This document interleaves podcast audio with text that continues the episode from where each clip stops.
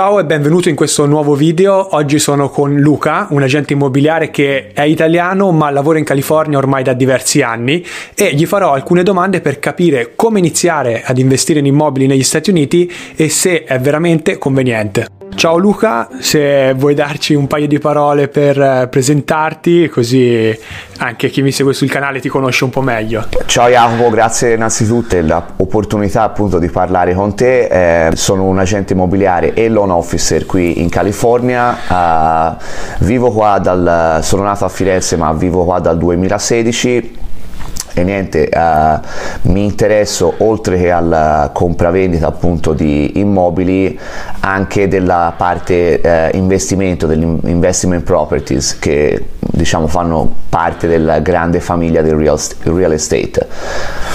Eh, loan officer, giusto per fare una precisazione, è un broker Infatti, che è ori- eh, eh, appunto uso termini che magari non sono di uso comune quindi uh, eh, loan officer significa è un broker che praticamente fa tra virgolette possiamo usare il termine agente dei mutui quindi in pratica raccolgo le application e diciamo uh, presento le varie opportunità e tipi di prodotti per finanziare eh, vari tipi di compravendite a, a, clienti e quindi diciamo faccio la parte di mezzo tra uh, il lender che è l'istituto che presta i soldi e il consumatore finale. Eh, questo è super interessante anche perché fuori dal video mi stavi dicendo che ci sono anche delle opportunità particolari no? per investitori stranieri che vogliono investire negli Stati Uniti, soprattutto a livello di mutui.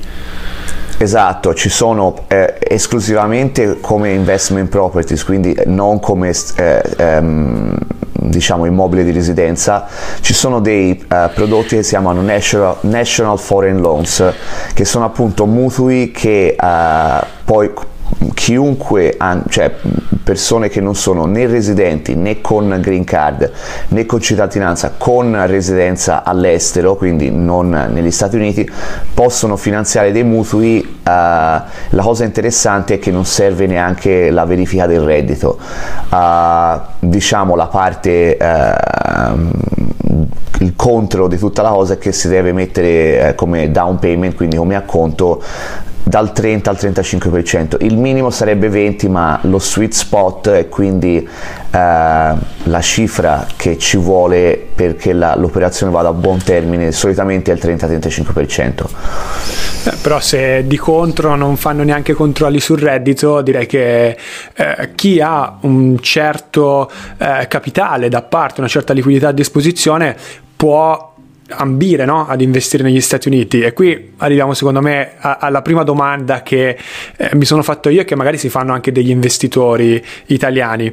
Ma quanti soldi servono per iniziare ad investire negli Stati Uniti? Perché io mi immagino che il mercato sia molto più costoso rispetto a quello italiano ma diciamo che è molto più costoso in determinate aree, che di solito sono quelle più uh, sotto la, i riflettori insomma, de, de, della clientela internazionale, sono Southern California, quindi Los Angeles, San Francisco, uh, New York, però giusto uh, ieri per fare una piccola ricerca per darti un, insomma, per dare dei numeri di riferimento a, a chi ci guarda, facevo un, un, solito immobile a Detroit che bene o male è la città che viene sempre uh, riportata come quella un pochino più decadente.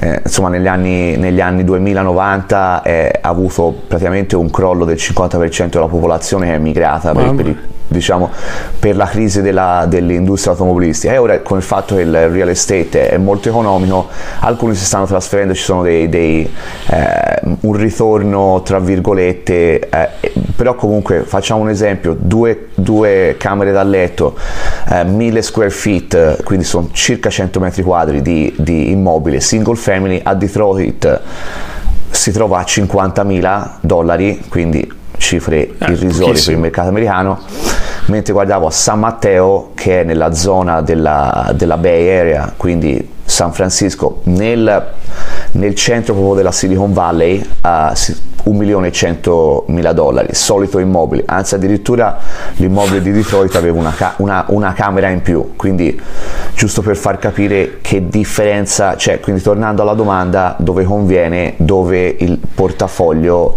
dell'investitore può, può arrivare, può arrivare. perché comunque eh, eh. parliamo appunto di, se si parla di um, come dire, cliente che vive qua, un investimento si può fare anche solo col 15%. Ok, ok. Quindi eh, per uno statunitense stai parlando, cioè se un cittadino americano eh, vuole comprare un immobile per fare un investimento, basta il 15% del, dell'importo di acquisto. Ho capito bene? Esatto, esatto, ma non solo al cittadino americano, anche un, un, qualsiasi persona che vive qua e ha un reddito qua uh, può farlo. Non è la cittadinanza okay. la discriminante, è il, il okay. reddito prodotto qua.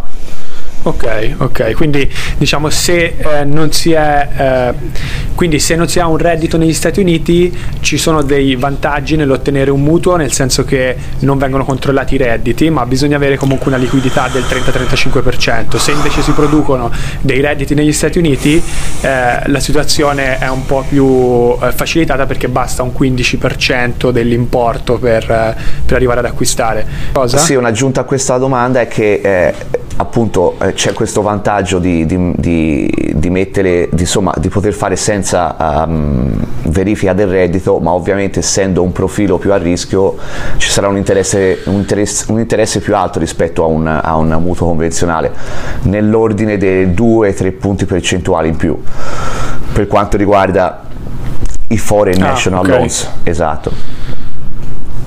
Ok, più o, meno, più o, meno, su che tasso di interesse si viaggia oggi eh, negli Stati Uniti?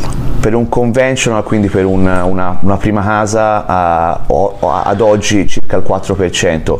Considera che, che, neanche due mesi fa il tasso era sotto il 3%, quindi c'è stato un, un, un sostanziale incremento un'impennata. Eh, ma esatto. infatti gli Stati Uniti da questo punto di vista, cioè dal punto di vista dei tassi di interesse, eh, precedono un po' i movimenti che poi ci sono in Europa. Eh, ne abbiamo parlato anche nel video eh, sulla crisi del mercato immobiliare o sui tassi di interesse. Anche in Europa adesso si sta vedendo una certa tendenza al rialzo, cioè si parla eh, di rialzi di tassi di interesse, però arriviamo sempre un po' in ritardo. Ancora in Italia eh, puoi avere mutuo intorno all'1,5% se compri okay. come prima casa quindi eh, super vantaggioso ancora. Supponendo che un investitore abbia la liquidità a disposizione per iniziare, abbiamo detto che ci sono prezzi di tutti i tipi, un po' come succede in Italia, magari la differenza fra Milano e un piccolo paesino, ma eh, da dove si comincia? Cioè, come fa una persona, un investitore che vuole approcciarsi al mercato degli Stati Uniti, magari in California, da dove comincia? Cioè, quali sono i primi passi che deve fare? Allora, diciamo i passi sono abbastanza um, lineari e semplici. La prima cosa che si fa è che, che uno sia eh, un, un ente straniero o appunto un, un, cittadino americano o qualcuno che risiede qui è chiedere un, il pre-approval da un, uh, un, quindi il pre-approval è diciamo una, una, uno statement del, di eh, sia di una banca o di un lender o di un, bro, o di un loan officer che attesta che un che io o, chi, o, chi, o, chiunque voglia acquistare casa ha una ha, diciamo potere di acquisto fino a un certo tetto quindi è una, è una, lettera che attesta che io ad esempio posso acquistare visti i, i, i documenti che, mi sono, st- che sono stati eh, riprodotti eh, verso l'istituto di credito lender posso ad esempio eh, qualificare fino a, a, mezzo milione con quel pre-approval okay. a quel punto si okay, conta quindi...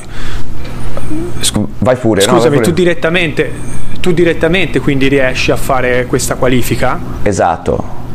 Esatto, okay, De- okay. bisogna compilare un form, che, eh, un form dove vengono riassunti tutti i dati, poi alcuni documenti tra cui appunto eh, verifica del reddito, eh, financial statement per vedere che ci sono degli asset per, per l'acconto all'incirca e poi il, diciamo, il credit report e quando uno ha in mano questo pre-approval letter può contattare un agente e iniziare a vedere case e una volta che uno identifica una proprietà che, eh, che lo diciamo, soddisfa a fare delle offerte.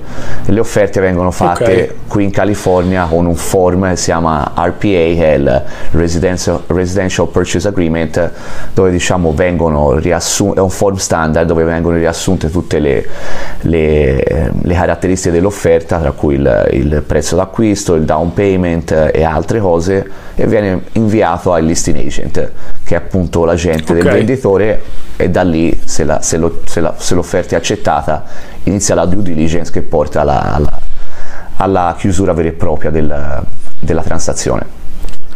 Ok, quindi ritornando sui primi passi da fare, eh, la prima cosa, come dici giustamente, come ricordo sempre io a tutti i miei clienti, è quella di, di, verificare il budget che si ha a disposizione, quindi tra risparmi e mutuo no? che si può ricevere negli Stati Uniti. E per questo abbiamo attivato con Luca una prima consulenza gratuita. Eh, in descrizione trovi il link al Google Form per lasciare i tuoi recapiti e per essere ricontattato per avere una prima infarinatura no? sugli investimenti immobiliari negli Stati Uniti e, e, in questo modo poi magari Luca può aiutarti a uh, capire il tuo budget e a cominciare a cercare l'immobile giusto per le tue esigenze.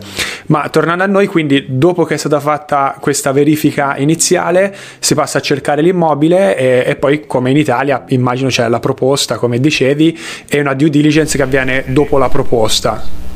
Esatto, al momento dell'accettazione dell'offerta o dell'accettazione della controfferta da parte del seller, quando viene firmata parte l'escrow che è un periodo di 30 okay. giorni in cui vengono fatte tutte le verifiche, dal verifiche per il finanziamento all'ispezione della casa, alla verifica del title che sarebbe appunto la, la, la, proprietà vera e propria, il documento che attesta la proprietà, che non ci siano diciamo passaggi a vuoto o...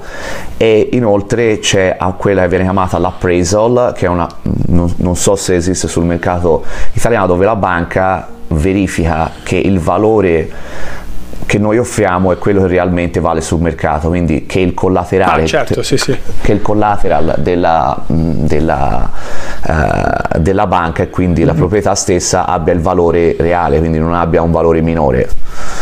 Certo, certo, sì, sì, la, in Italia si chiama la perizia, ah, quella okay. che tante volte, di cui tante volte abbiamo parlato, dove, verif- dove, viene verificata la conformità catastale e urbanistica e anche il valore dell'immobile da un perito mandato dalla banca. Abbiamo capito come si può cominciare ad investire negli Stati Uniti e adesso ti faccio una domanda un po' spinosa, che è un po' eh, la spina nel fianco di tutti gli italiani, le tasse. Cioè io se sono proprietario di un immobile negli Stati Uniti, eh, a cosa vado incontro a livello di tassazione? Ora mi immagino che sarà un po' diverso a seconda degli, degli, dello Stato in cui ci si trova, perché gli Stati Uniti sono eh, una nazione federale, quindi magari cambia anche la normativa fiscale, però magari sulla California ci puoi dare qualche indicazione in più. Sì, diciamo che allora, ti faccio, prima ti dico che eh, mh, chi ha residenza fiscale in Italia e investe in immobili paga il cosiddetto IVE che mi sono informato, quindi l'imposta valore immobili all'estero che è una diciamo nella misura dello 0,76% del valore dell'immobile uh, ponderato ai mesi di residenza uh, nell'immobile stesso eh, calcolate in mesi. Quindi questa okay. è la prima cosa.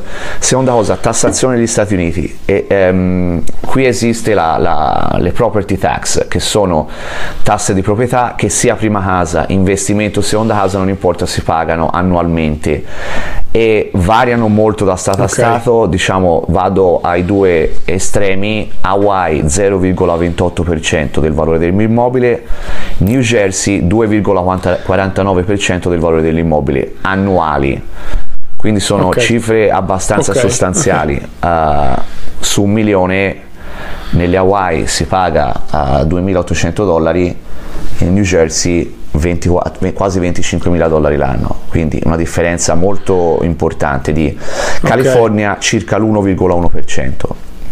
Ok, quindi si trova un po' di, a metà. Di, Però diciamo che questo si può assimilare. Annualmente vengono sì, scusa, pagate in, vai, chiunque vai. Che, sia, che, sia, che sia casa di proprietà o uh, investment property si pagano uh, annualmente in due tranche, quindi sul valore dell'immobile circa l'1%, 1,1% negli Stati Uniti, facciamo il caso di un immobile da un milione, 10.000 dollari l'anno circa. Ok, ok, ok. Circa, questo... quindi in due...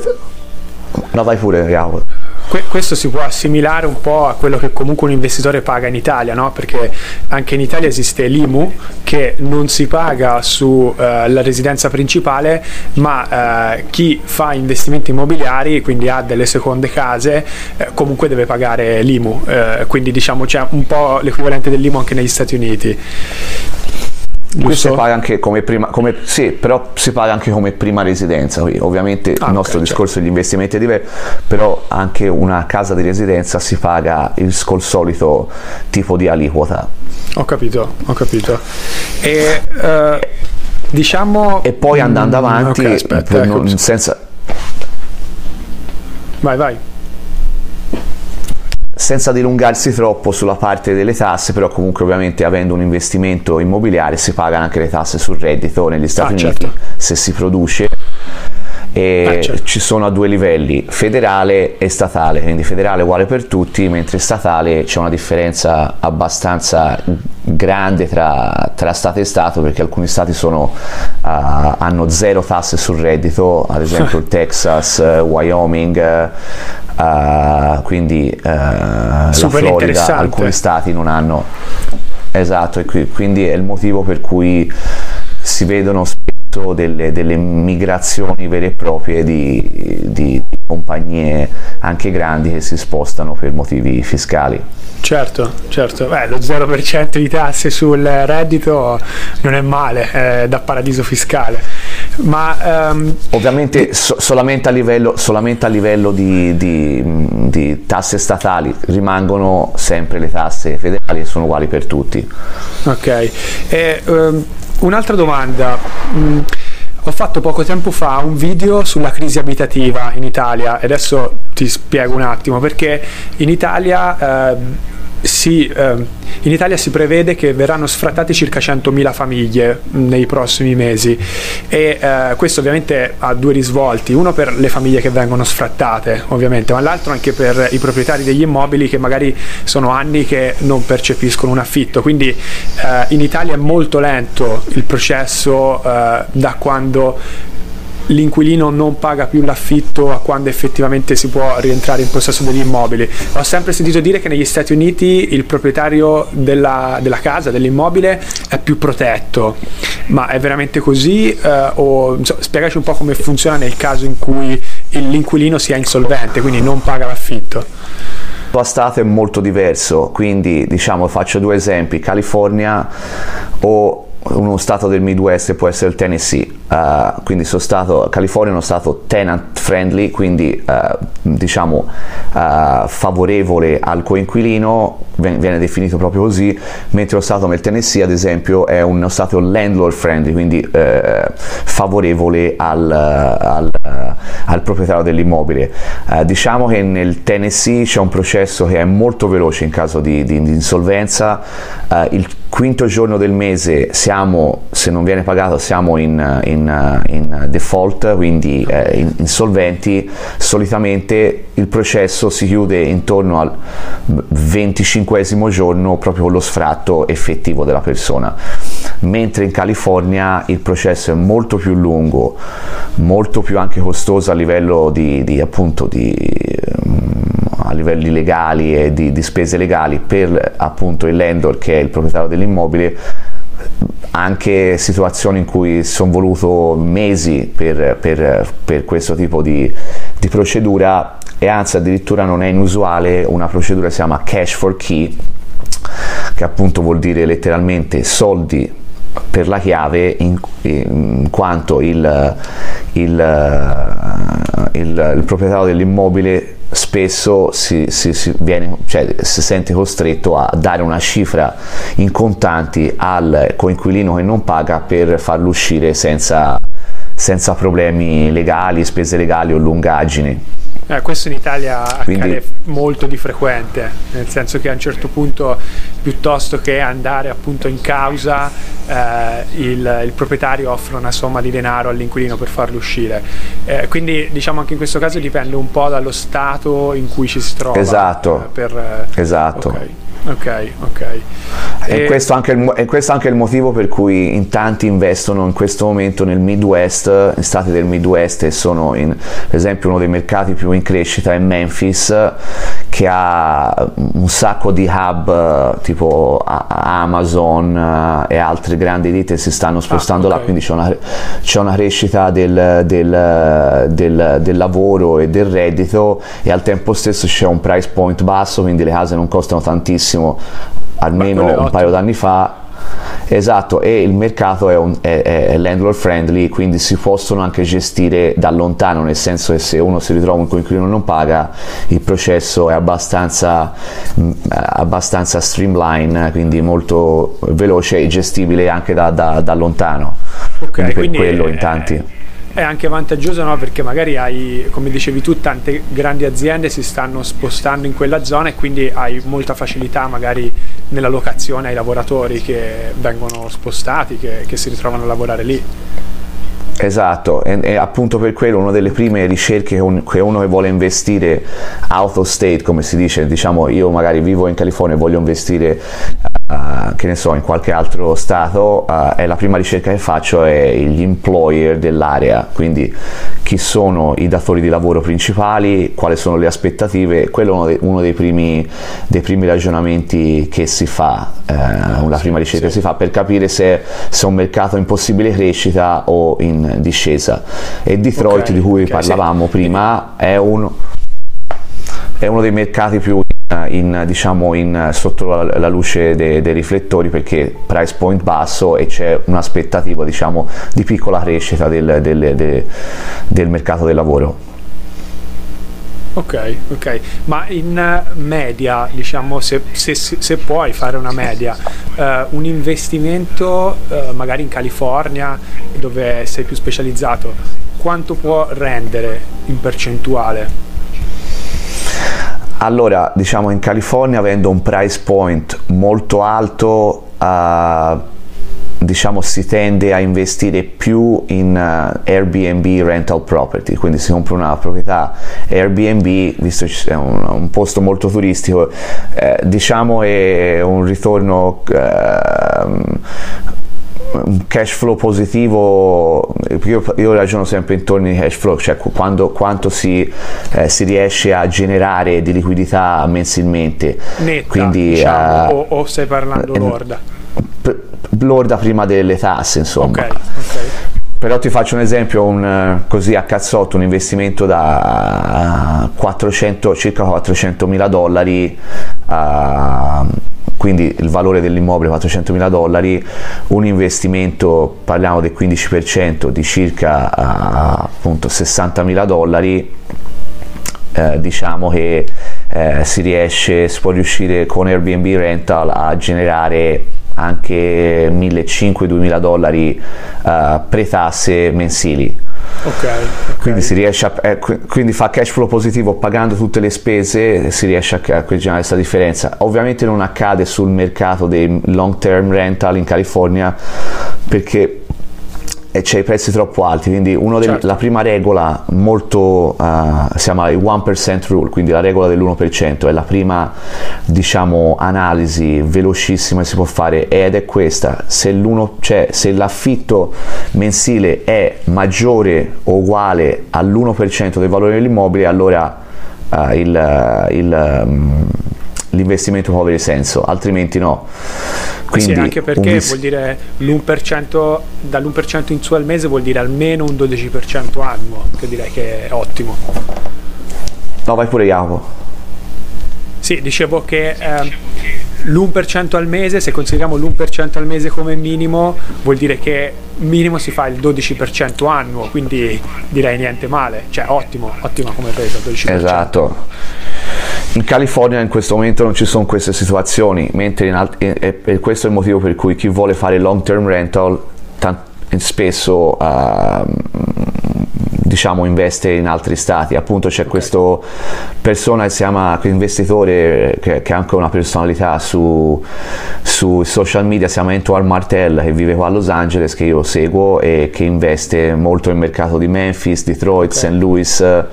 Lui è, è, evita a piedi pari la California perché investe in long term rental, quindi in, okay, in, in okay, affitti a lungo okay. termine. Sì, ma è un po' la situazione che si verifica anche in Italia, no? Cioè, abbiamo parlato tante volte di come Milano, per esempio, dà delle rendite molto più basse perché i prezzi sono molto alti e i prezzi delle locazioni non hanno seguito lo stesso andamento in crescita dei prezzi di compravendita, mentre ci sono altre situazioni, magari in paesi anche più piccoli o città meno in voga, dove i prezzi sono bassi, quindi non si sono ancora rialzati dopo la crisi, ma eh, le locazioni invece sono aumentate, quindi più o meno si rispecchia questo anche negli Stati Uniti, cioè ci sono delle città che eh, hanno dei prezzi bassi e buoni canoni di locazione contro delle città magari più di moda, più in voga, dove le locazioni sono più basse rispetto ai prezzi di mercato. Faccio l'ultima domanda a Luca, poi chi volesse approfondire vi ricordo il link in descrizione per avere una consulenza gratuita. Perché è conveniente investire oggi negli Stati Uniti? Cioè perché un investitore italiano dovrebbe scegliere di investire negli Stati Uniti anziché in Italia? Ma diciamo gli Stati Uniti in generale storicamente sono sempre stata un, cioè, appunto, situazione eh, politica eh, appunto, e legislativa molto stabile come eh, eh diciamo situazione in generale. Poi per quanto riguarda il mercato immobiliare, il mercato immobiliare a parte il periodo 2007-2008 che c'è stato appunto un, uno degli shock più grandi della storia dovuto, ora non ne parliamo in questo momento, ma uh, il mercato è sempre uh, diciamo valore che, che, che valori che, che tendenzialmente uh, salgono sempre a vari ritmi e poi comunque che è un mercato molto liquido e dinamico. Quindi a, ad esempio in questo momento è un mercato tra virgolette pazzo della serie che ci sono una pressione dal lato della domanda altissimo e pochissimo inventori, quindi pochissime tas- case in vendita rispetto alla media e quindi quando si mette una, macchina, una, casa sul mercato ci sono anche situazioni di medie di 7 giorni dal momento in cui viene vendu- messa sul mercato al momento in cui viene venduta con multiple offers.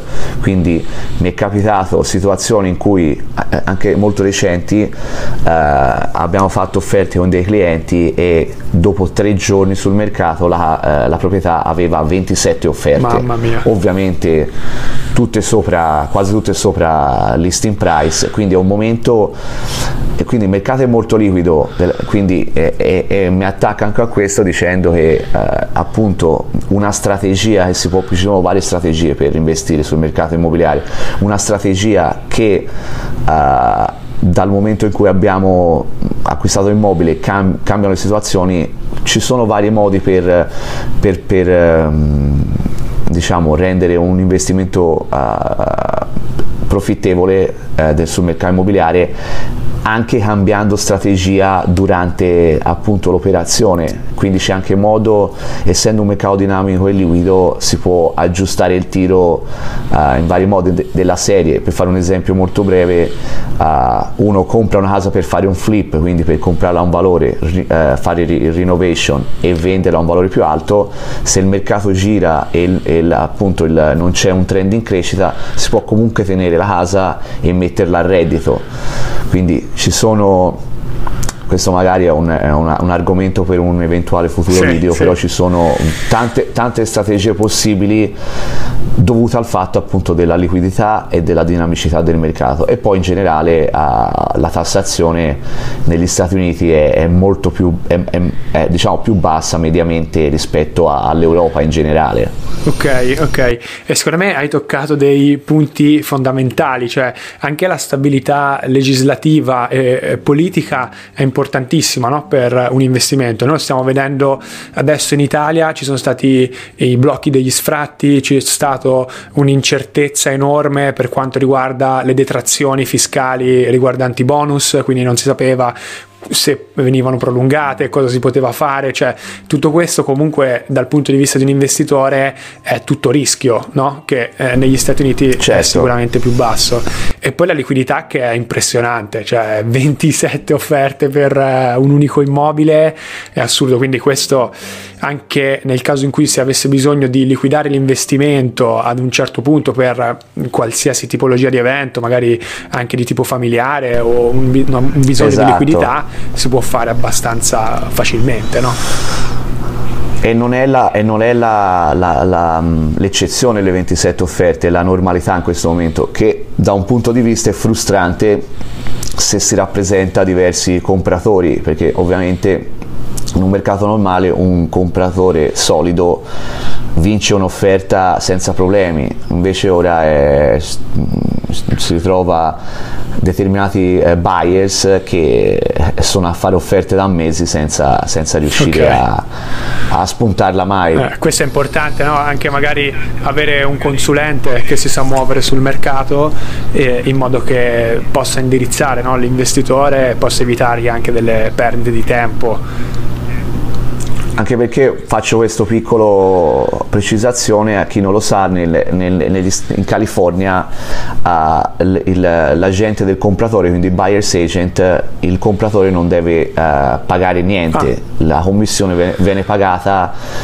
per entrambi i lati dal, dal venditore, ah, okay. quindi se il venditore, se il venditore tratta una, una, commissione del 6% con il suo agente, poi una volta che viene venduta l'agente del, del venditore eh, dà parte della propria commissione al, all'agente del compratore. Ah ok, quindi diciamo ha un costo quindi, in meno il compratore. Esatto. Ok, esatto. ok, ok, interessante. E, allora Luca, io direi che per oggi è abbastanza, le abbiamo eh, è venuto un video molto lungo e quindi penso che già ci sia tanto materiale per chi lo sta guardando per cominciare a farsi un'idea e poi comunque può sempre lasciare un commento, mettersi in contatto con noi anche attraverso il link che abbiamo lasciato in descrizione e magari certo. possiamo preparare qualcos'altro. Esatto, ci sono migliaia di argomenti da approfondire partendo da, da, questo video stesso insomma. Noi vi salutiamo io da Luca e Luca dalla California quindi se avete qualche domanda sull'argomento lasciate pure dei commenti qui sotto e ci vediamo alla prossima. Ciao. Ciao ciao